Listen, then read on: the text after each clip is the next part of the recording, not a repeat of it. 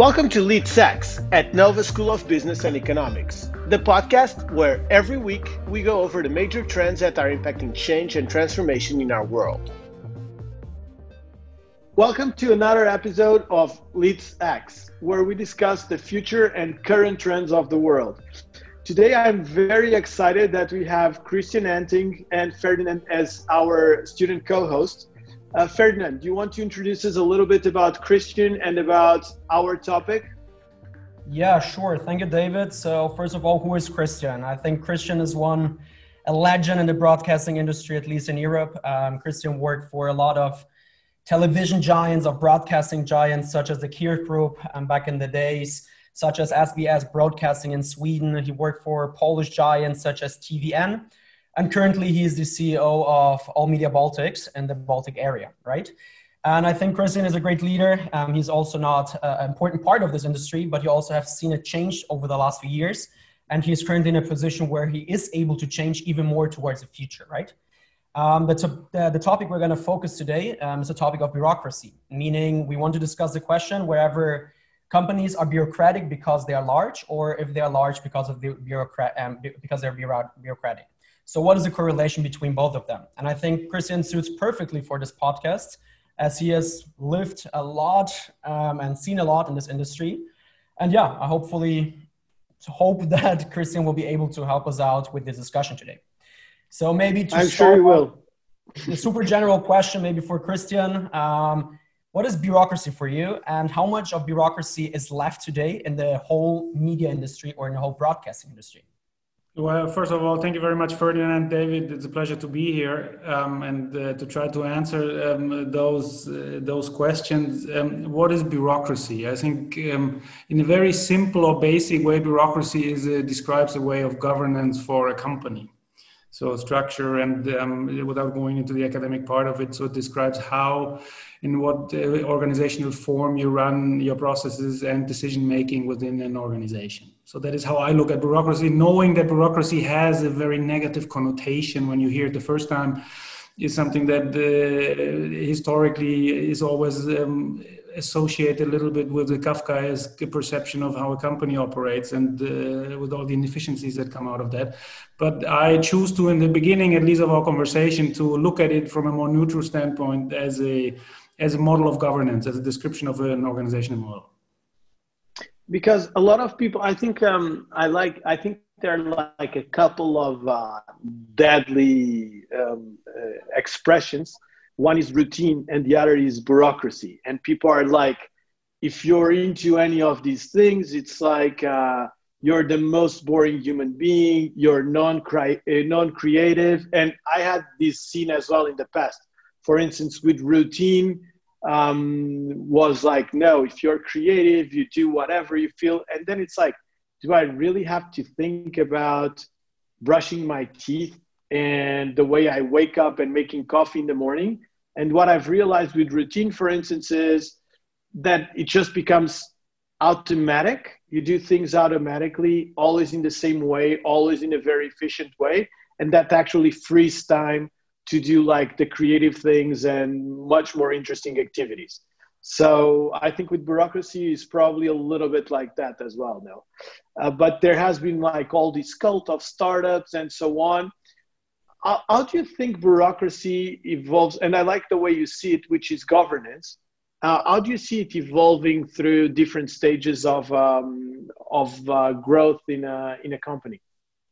I think it is. I think it is very much as you as you as you said, uh, David, connected to the state and development of, the, of a company. If I take the example of the of the broadcast industry in the when it was a, a startup situation, so I'm talking about now 25 years ago, commercial television in Europe at least was just in the beginning.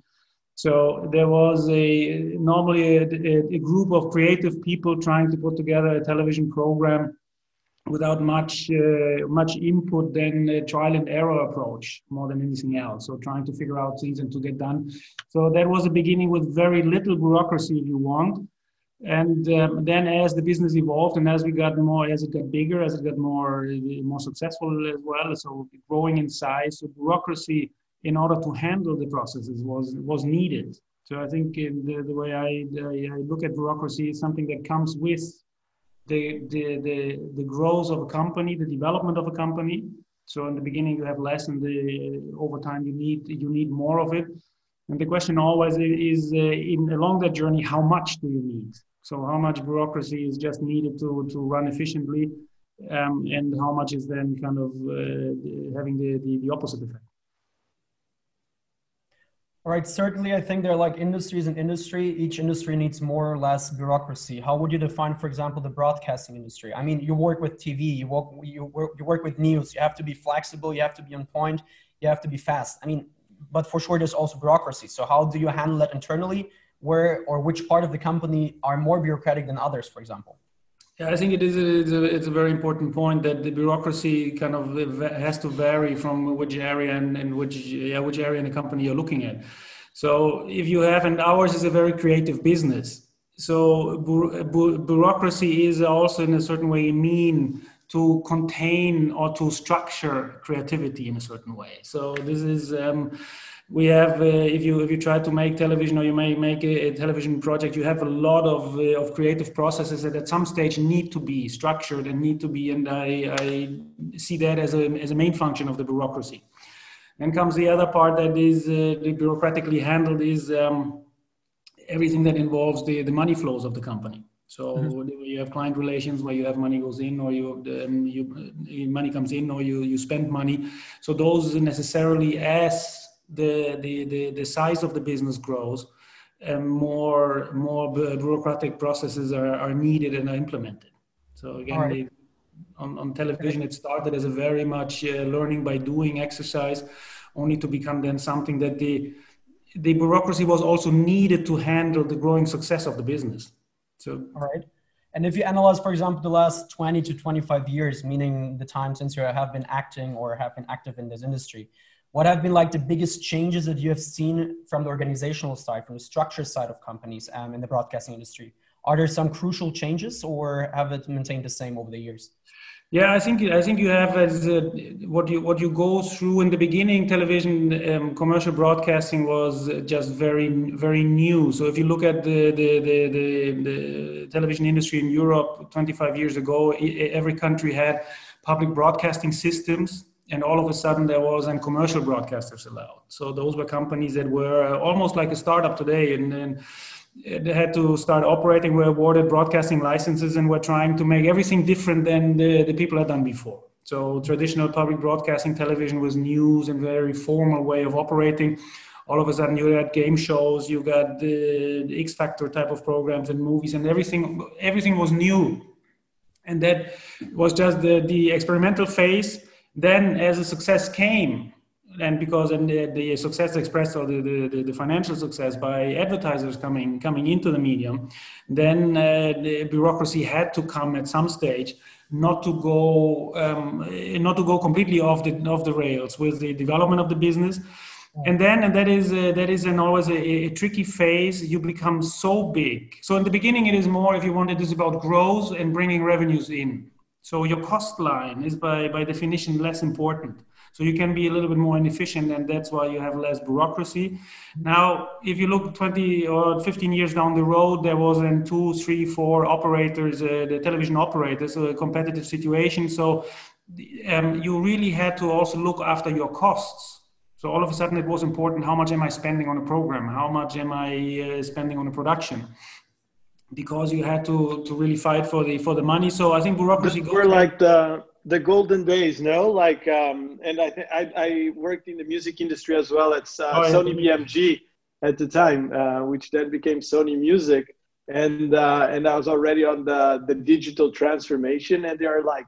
How come we can't just hire like helicopters and private jets and all these things? Like we used to live like rock stars. I was like, I think the guys that made the rock stars actually lived more like rock stars than the rock stars. No, and absolutely. There was like no cost control, anything. And then suddenly it's like, okay, now the industry is going down. Let's see like the stockholders dealing with like your private helicopters and champagne jacuzzis. Yes. Probably doesn't work as well. No, that that was exactly what you're describing, and for the music industry, which was earlier than television, probably even the the inflection point. So all of a sudden, then bureaucracy gets more important. So you you cannot. Uh, you cannot operate on that in, in such a manner anymore and that is uh, why we have uh, probably reached the level that we have today so i would uh, qualify the commercial part of, uh, of television not as very bureaucratic but within the framework what is needed in order to to to avoid the excesses that in the beginning of the of the industry that uh, for sure existed. Yeah and i think i think there's also these um these interesting concept i think it's like a multiple of three that basically you have to change the way you manage your company. Every time it's multiply it's the number of employees by three. So yeah. having a company with uh, one person and then three and then nine and then around 30 and then around 100 so it's really important because once like uh, if you have everyone that is um, that you know everyone's name is very different than you have like i don't know 300 people that you don't know what they are doing and you have to control and you have to have systems in place. And so i don't think it's um, that's why i i actually there's a I, I like something about bill gates which is he managed to live on top Mm-hmm. Um, he was on top of his game still at Microsoft. He could have stand. Uh, uh, he could have. He, he, could keep going there for probably another decade or so, and he actually left and went to do uh, something different. And I think it's a little bit like a lot of people. They outgrow um, their their companies outgrow their skills. So I think like a person that does a startup, it's not the same person that is able to manage um, a public company. Yeah. So I'll, I'll just say this a, a little bit, Christian. Like no, uh, I think I fully, I fully, I fully agree with you. So the the the the, the rock stars the, that you described before, those were also the, the similar type that were doing television in the beginning, and those basically reached then a point where those skills were not uh, in line anymore with what the companies required. So we have gone through a, a, similar transformation as television, where different, different, different, different skill sets are needed on, as a manager, and um, that is uh, also if you look around, what was the profile of a, of a, of a television executive in the early days to what is the profile of an executive uh, that you have today? Um, yeah, you go from the Mavericks, no? Like, yeah. um, I was reading uh, this book called The Myth Revisited, and uh, I really like that. It's an old book, but I like the concept that you have like three profiles, and each one of us has like three areas, and then you can be a little bit more towards one side or the other. Mm-hmm. And it was entrepreneur, um, admin, and uh, technician. Mm-hmm. And um, I think at the beginning, definitely you need much more like the entrepreneur side that launches the company forward and makes it move, and is just a little bit more of a maverick but probably as you the, the structure grows you are going to need a little bit more uh, the admin as well yeah. and the technicians you always need to to create the job but like this balance changes a little bit yeah, no, I fully, I fully agree. And today, Ferdinand, coming back to your question, what is the biggest challenge is now to still keep that balance because there's a certain level of creativity and creative freedom is needed. It's the essence of our business so and how to how to manage that uh, so as a, as a, as a, as a ceo of the company is uh, what you spend a lot of time on is really kind of then uh, managing the conflicts that you naturally have between the, the discipline on one side and the creative uh, environment that you still need to guarantee to really uh, come up with uh, with programming ideas and schedules that are attractive for for viewers what are, for example, measures that you're currently taking? I mean, are there like some internal programs that you try to implement to maybe to yeah ask for more bureaucracy or for asking for the B um, well to have less bureaucracy? What's currently the trend, and what are you currently doing on a? The, I, I, somehow keep on coming back to the to the rockstar analogy because I do think that that is absolutely perfect to the to to describe it. So the first the level of, of bureaucracy was, if you want to control that so to really make uh, to, to to put the creative part into a into a not into a box but into a, a framework where they can still could be creative without having these excesses that we had before. So um, no you cannot uh, f- take a private jet to go to whatever market. You cannot do is the first layer which is uh, still up until today it is it is difficult. So you need to and that is a type form of bureaucracy that you need kind of for approval processes and discussions with uh, uh, other stakeholders. So before you could uh, you could uh, go to a restaurant and meet a producer and they would agree on the table about doing a new project because everybody thought that's a great idea today you need to force also your creative talent to have more iterations with other people and not to kind of uh, come back already with the with a signed project after lunch, but to, to follow a certain uh, a certain a certain pro, uh, procedure. So that is the, the form of bureaucracy that uh, that I would see on a, on a media industry, uh, on the media on a media company that um, is still something that uh, that goes on, and then everything that other industries and other companies have much earlier, which is when it comes to, to cost controls and to approval processes and to discussion how do you spend money of the company is uh, is a form of bureaucracy that is needed that uh, has to be uh, or have to be implemented and that needs to be watched because again our industry also attracts people that are not that are not i'm not saying that they would be fighting about it all the time but they are not they they try to avoid it because it goes against the creative nature of people so it is that that conflict um, and that christian uh, I want to take advantage here. I'm sure Ferdinand will kill me for getting a little off topic and so on, but it's like since I'm also very passionate about the media industry, mm. where are we now? What's the future for um, traditional media companies? Like when they have to fight like uh, uh, companies like um, Netflix, which mm. everyone is talking about but I would actually dare that there's also a massive powerhouse, which is Disney, that now yeah. came up with Disney Plus, and they have like all these uh, different um, uh, properties.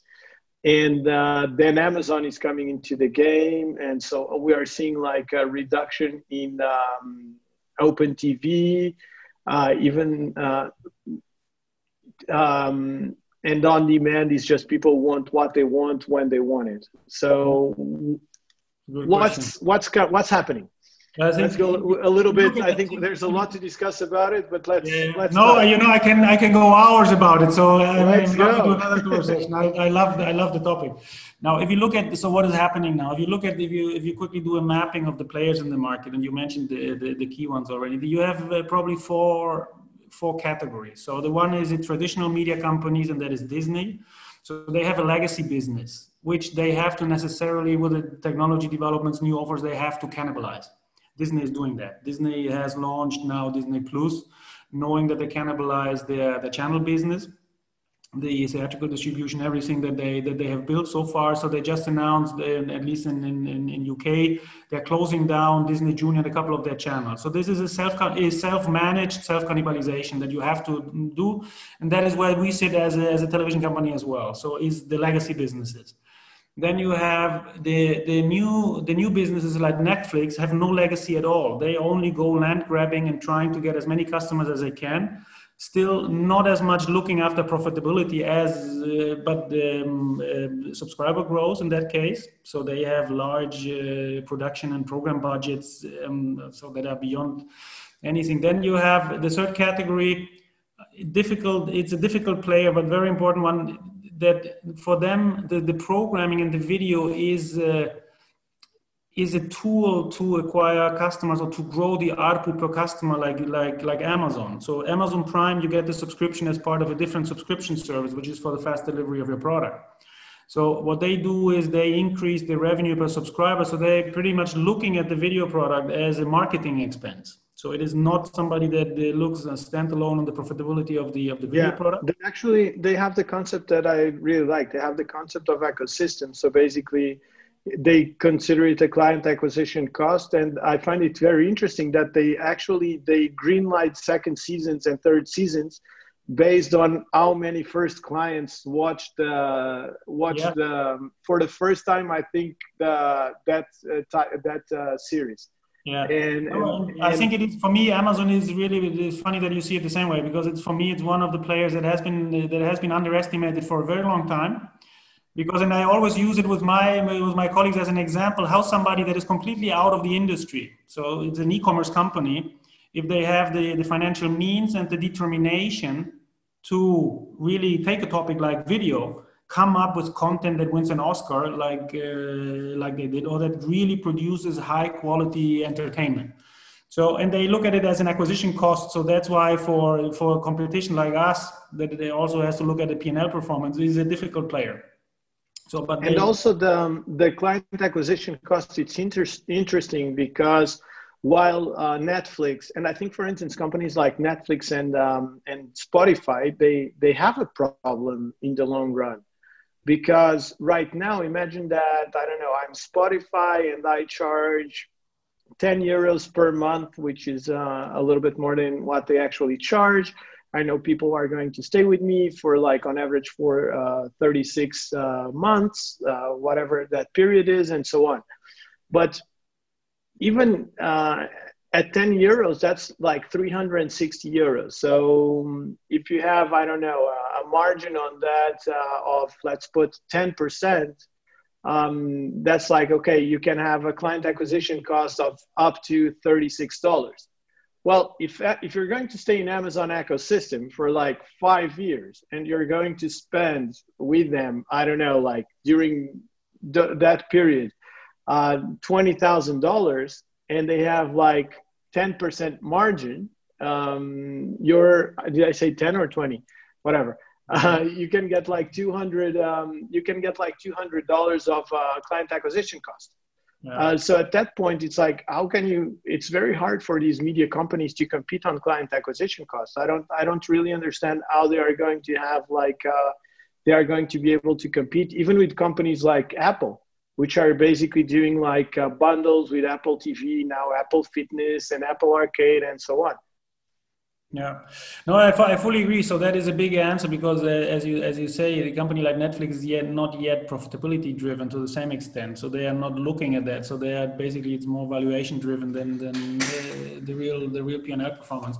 So, and that uh, to be seen once they really have to stand up against the the large uh, e-commerce players like uh, like um, Amazon that can bundle it or Apple bundles is going to be going to be difficult. And uh, just to wrap, uh, so the fourth category is then um, the convergent players where you have telco companies involved. So like take Comcast and HBO or Warner, where you basically have the merge of telecommunications and uh, and video which is again because this is a, as you as you said it's a it's a bundle product. So there it goes together with data tariffs and with other other um, other services that are being subscribed. It is an output generating tool so or, customer customer value in, um, tool. So that is the third category. So the, the most difficult one is for the legacy businesses on a standalone basis so in, in, in our case, we have just uh, gone through an acquisition and uh, with it, so in, within our group, we have a, a, large telecom operator. So we are, if you want, moving from the first category into the fourth. Um, we're on the way of that and uh, quite successful. So it's a large, large uh, telco business or convergent telco media business that we are building over the next, uh, the next coming years for Disney, for sure, they will they will manage. And if you look at the the, the how they they do the self cannibalization in a very aggressive way. I mean, they skipped the theatrical release for the Mulan movie. Hamilton was released on on, on Disney Plus. So they are very determined, and I think they will they will succeed on a, on a more on a, on a, on a more national level to be to be seen. So where what what do what do legacy legacy media companies like ours how do, how do we position ourselves? And there's there's different strategies for that as well. Which, which strategies? For instance one i could see is like really local content.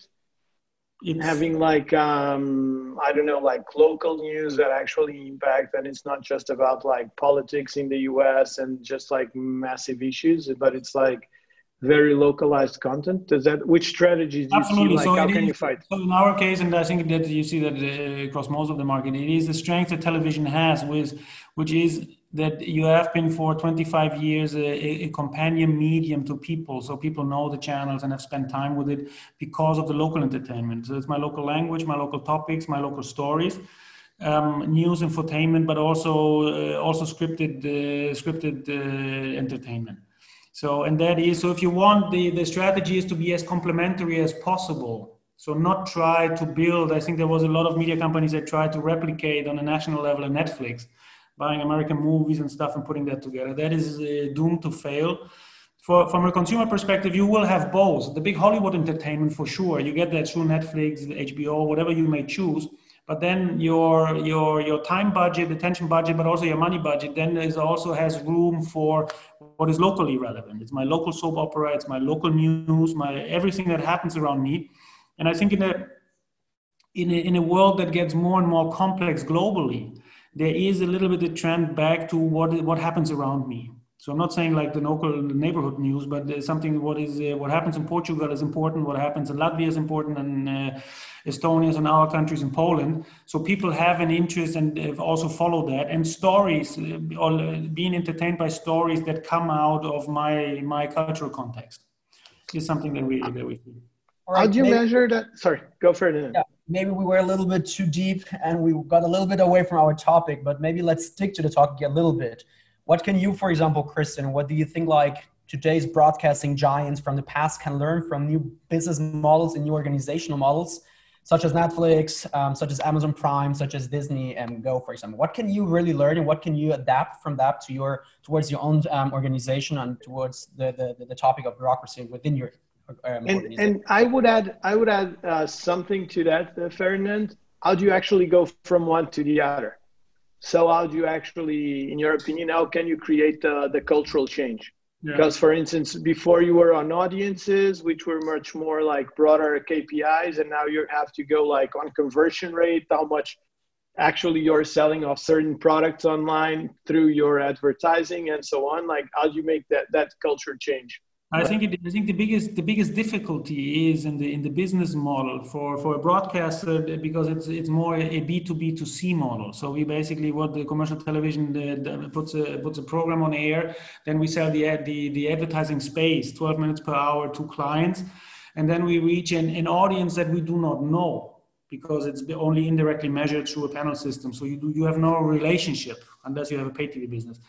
Um, but and that is a, that is the biggest organizational and cultural change. How you go all of a sudden into a model. So we also have launched a an, an SVOD service like a local Netflix, if you want. Um, and they're the biggest challenge. So we know how to, to do great programs. We know how to market that, how to develop brands and everything, but it is the understanding of an end customer that is the biggest challenge. Where you need to educate an organization that so far so the, there was we, we were not putting individual faces to our programs so we are looking at ratings and at shares and we know there was a million people but in the subscription business you have a million individuals and each of those need to be addressed and catered and, and worked with in a, in a different way and that is the biggest um, that is the biggest the, the biggest challenge that we have Mm-hmm. And how did we, how did we, or how we, how we challenge that? You need to change your organization. You need to bring new people in. So it is skills that you do not have within a, a, normal broadcast business. So you need to, what you described before, people with an e-commerce background, people with a really kind of with a digital background, to bring them in and um, then uh, work on those topics, develop those topics, but also educate your organization. So that's uh, that's uh, that's the biggest the, the biggest challenge. And what you think about user-generated content? User generated content because like even like tiktok now that is doing like 15 second yeah. videos and so on i think it is a i think it is a, is a great tool and i think it it speaks for the level of engagement of people with moving pictures and of uh, really kind of how how creative uh, people people get into it and how much uh, how much attention they they also they also create. It's a form of entertainment that is uh, that is uh, that is widely accepted. That it has a different type of storytelling that is more snackable, if you want, than than uh, the commercial television hour or commercial half hour. But it's something that we of course see also, especially in the in the younger demographics um, that the more and more uh, viewers are, are, switching over to those. So it is not an end of the traditional storytelling. So there you can see that also with Netflix and Disney and all these uh, services, there's more high quality productions than ever. But there is a, a, another segment which is the, the short forms, user generated, has a very big and very high traction. And uh, Ferdinand, if you remember, so what, when he was working with us in Poland that was one of the jobs that he had is how to explain to to established television executives. At the time it was not the tiktok but it was instagram and was the youtube world and how to approach that and how to go there to there's quality content. Honestly when it comes to creative ideas there's excellent content. The productions are on a, on a not all of them but um, on a very good level. You can see that there's also a learning curve. So it's not only the the cats on the skateboard as it was uh, 10 years ago so it is a it is an absolute it's a, great entertainment platform, both the TikTok but also the, the other social media platforms.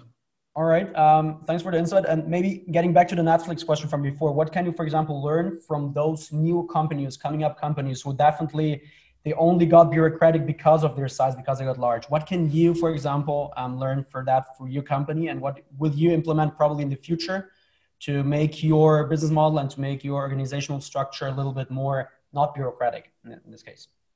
So the first thing that I would want to challenge is that the, that Netflix is not bureaucratic. I think that is a notion that I know. No, no, I'm just saying I notion, and there was the the the um, the latest publication of the book of um, Reed Hastings and everything. So I know they are in in a couple of areas. They are not bureaucratic, but I do think when it comes to other areas in the business, they are very bureaucratic. So I do not think that you can just walk into the front desk with a script and say, I want to, uh, to pitch you a, a movie here. Uh, that is uh, not the case. So they have processes for that and they're very, very successful. Now, what I, what I do think that we can, that we can learn is in, in other areas, they're giving tremendous autonomy to people to operate. So they have a, they have a, a very flat uh, structure. From I'm, I'm looking outside in, so I, I don't know the the, partic- the particulars of it, but um, they have a an attachment of the of, of the employees to the product that is amazing. So that the, everybody kind of lives the spirit of Netflix in that uh, organization. So I think for most of them working for Netflix is a little bit what what was working for television 20 years ago. It is a it is a very very attractive uh, place to be. It is great storytelling. It is great stories. It is endless possibilities. So it is a spirit of of conquering and developing a new world that you can see lives also in the employees. So they manage very well to translate that. And do you think it would be possible to introduce or to implement such organizational models within, for example, All Media Baltics, the company you're working for, on the one side? And what would be like the main challenges to kind of disrupt the whole um, organizational structure? Well, I think it is. I think you have to be careful. So not every not every solution is works for everybody. So I think we also need to. In our case, I would. So there, of course, there's a couple of things where you where you can say, I can, I want to try that. But we are, as a media company, we are very established, essential medium in our country. So we have news. So you cannot kind of get too funky if you have a news responsibility in, in, in a country. Don't forget that we are in a region of Europe that is uh, under permanent political tension. So uh, information, so the, the, the seriousness and clarity about providing information to the citizens of our three countries is essential.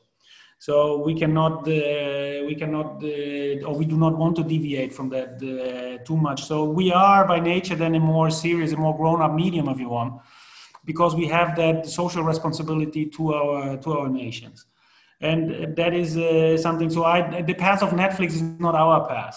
There is things to be to be, to be learned, um, but uh, we do have a very good culture. We are very proud of our culture as well. So we are our brand recognition in each of our markets as TV3 channels is probably as high, if not higher, across the whole population than Netflix, Google, or any of them, because people have grown up with them. They have lived through political change, so going from from Soviet times to to democracy, and all of that.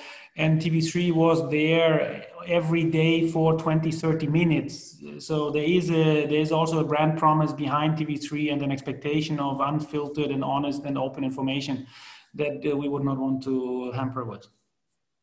Now, uh, one thing that um, I think it goes on on both areas that we're asking questions about is data, because data allows you to measure your performance, allows you to improve bureaucracy, governance, and so on. But at the same time, I think it's probably, I would say, one of the biggest changes that we are seeing in, in the industry now. Mm-hmm. Because, like on Amazon, Amazon, we are saying that they measure like if they are going to develop a new if they're going to develop a, a new a series or not or the second season uh, depending on the client acquisition cost they have. Netflix is very based on data. They have an amazing recommendation algorithm. And actually tiktok the, the best thing they do is they have so many data points because you're uh, just changing uh, the the videos so fast and they have like um, one of the best um, recommendation algorithms in the industry how are you guys dealing with that and and how is this changing the um, the culture and another very important thing is because these companies, like for you to have like AI algorithms and so on, you need a lot of data points. And these companies, they have a lot of data points and a lot of expertise. So how can you go and compete in terms of data? No, I think that is, and you're putting your the, the finger probably what is the biggest pain point for traditional media or for tele for for television now. It is the the lack of data, and uh, to a certain extent also the organizational inexperience in handling data. Because what is the data that the television was used to? Again, the, the, there was a panel, a representative panel of the population that would tell you that how many viewers the program had the night before, versus all the all the data that uh, that uh, the uh, companies like Google or, or, or Netflix can can gather. So that is something that the handling of data. So if and it, it translates in a very easy discussion. So you have basically two propose. Why should I do? Should I do Pop Idol or should I do X Factor? Normally companies uh, would have a lot of data to compare that. In the traditional broadcasting you have somewhere always a program director that tells you it should be this or should be that. So um, and we hide it behind the argument that this is the rt creative part of it but is at the end of the day the the the the, the lack of um, of including data to a much larger extent in the decision making process I think that is a, that is a reality. So the, the business was very much built on intuition of, of people at the end of the day. And we are at the point, and that goes across every media company that I've seen in Europe. So they they may be a little bit more advanced or less advanced, but in television, there is a big, a big gap still to close when it comes to how can I really use data, so gather data and use data for what is uh, the decision making in my in my uh, in my business. So it is um, probably the biggest transformational hurdle that the, that the broadcasting industry still has. So, and we have to tackle it now. We still have kind of high ratings programs. We still get a lot of viewers, but you see it also that the, the, the decline is, is slow, but, but continues and needs. I have not seen, I have not seen any, maybe the guys of ProSieben in Germany, um, that uh, that have uh, moved down that path, but a, a, data champion in the broadcasting world, I don't, I have not seen any. Well, at least in the old school. Yeah, no, no, broadcasting. So our business. So that is uh, that is something pending, and that is uh, a topic for another for another long discussion on how that that should be. But I do think that is where the biggest need is because there you it's again it's also the people it's a generational thing. It is how the business has been run before, how to tackle with that, but then also the the fact that the, there is not enough data record available. Yeah. My friend, my friend Praveen actually has. Um, uh, we uh, we did the MBA together, and he has this. Uh, it's it's not a startup any longer. Like I think they have like uh, a large volume of business now. But what they do is that they actually go to companies and they sell um, broadcasting advertising, but they based on conversion. So what they do is they get the credit card information, they have the cable information, and they cross this. And instead of selling you like I'm going to sell you this 30 second spot or I'm going to sell you this, no. What they do is I'm going to um, uh, sell you, um, I don't know, these many leads or these many transactions and so on. So they're actually being able to because the lack of information on broadcast, it's also very it's very hard to fight because yeah. if someone is watching the TV, you don't know what they're watching, when they're watching. The the TV as a device is a pretty dumb device when you compare it to what you can do on um, on a smartphone, for instance, yeah. or on a tablet, and so on. But they are actually uh, being able like to manage several data points and data sources and to to do that. I thought it was a very interesting uh, solution. Very interesting. I have to, to follow up with that. Yeah. Maybe a last question from my side. Um, so we spoke a, quite a lot about your industry already, um, and you heard, and I know that you have seen and heard quite a lot from other companies, from your own company, and from the industry. What is kind of one of the most impressive negative examples from something that went, for example, completely wrong because of bureaucracy? I don't know, because of paperwork, because of the lack of the flexibility from the part of the team. What, what would be like a typical example you would say that is because of bureaucracy? Well, I think it, again, when you look at the broadcasting industry, you have you have you need to look at to at the, the commercial broadcast. So I come to the failure in a, in a second, but you have the commercial broadcasters, but then you also have the whole public broadcasting systems, and those have a, a completely different level of bureaucracy because these are state financed or publicly financed the companies uh, like Germany, Spain. Every market has has those which um, are traditionally made with a much higher level of um, of, of, of bureaucracy. No, I think the, the biggest the, the, biggest failures that you can have is that you really uh, lose mainly on the um, on the production side. So not with so a, a, very good script or a very good programming idea. And there's a, there's a number of those that you that, that you lose because your your bureaucratic processes uh, kind of may slow you down. So you have um, if you give you give you give you a situation from the, from a Polish market. So by now, Netflix is a very big uh, big operator that competes for creative ideas, and they usually are much faster in taking decisions than a traditional broadcaster. A traditional broadcaster also because he's not used to that much competition, but uh, would then take a script, an idea, listen to a pitch, calculate it, and look at it and uh, the risk, uh, I think the traditional broadcasters are more risk averse than operators like Disney. And Disney would just come in and say, we we just gonna take a, a, a bet here on it. They have different financial means, and so creative ideas have gone lost because of, uh, of bureaucratic processes. That's for sure. And the multiples the way the market is valuing like technology companies and the way it's uh, valuing traditional media companies is very different. So the possibility the capacity of financing themselves actually is very different and therefore like the bets they are willing to make of course it, it becomes yes. very different as well. Absolutely. Perfect christian thank you so much no thanks a lot appreciated the conversation nice yeah. it was really really nice ferdinand Thank you so much for co hosting. Great job. This was the Leads X podcast, and it is produced by Marika Agelberg, Marius Busen, Felipe Santiago Lopes, and David Bernardo Santo. We'll see you next week.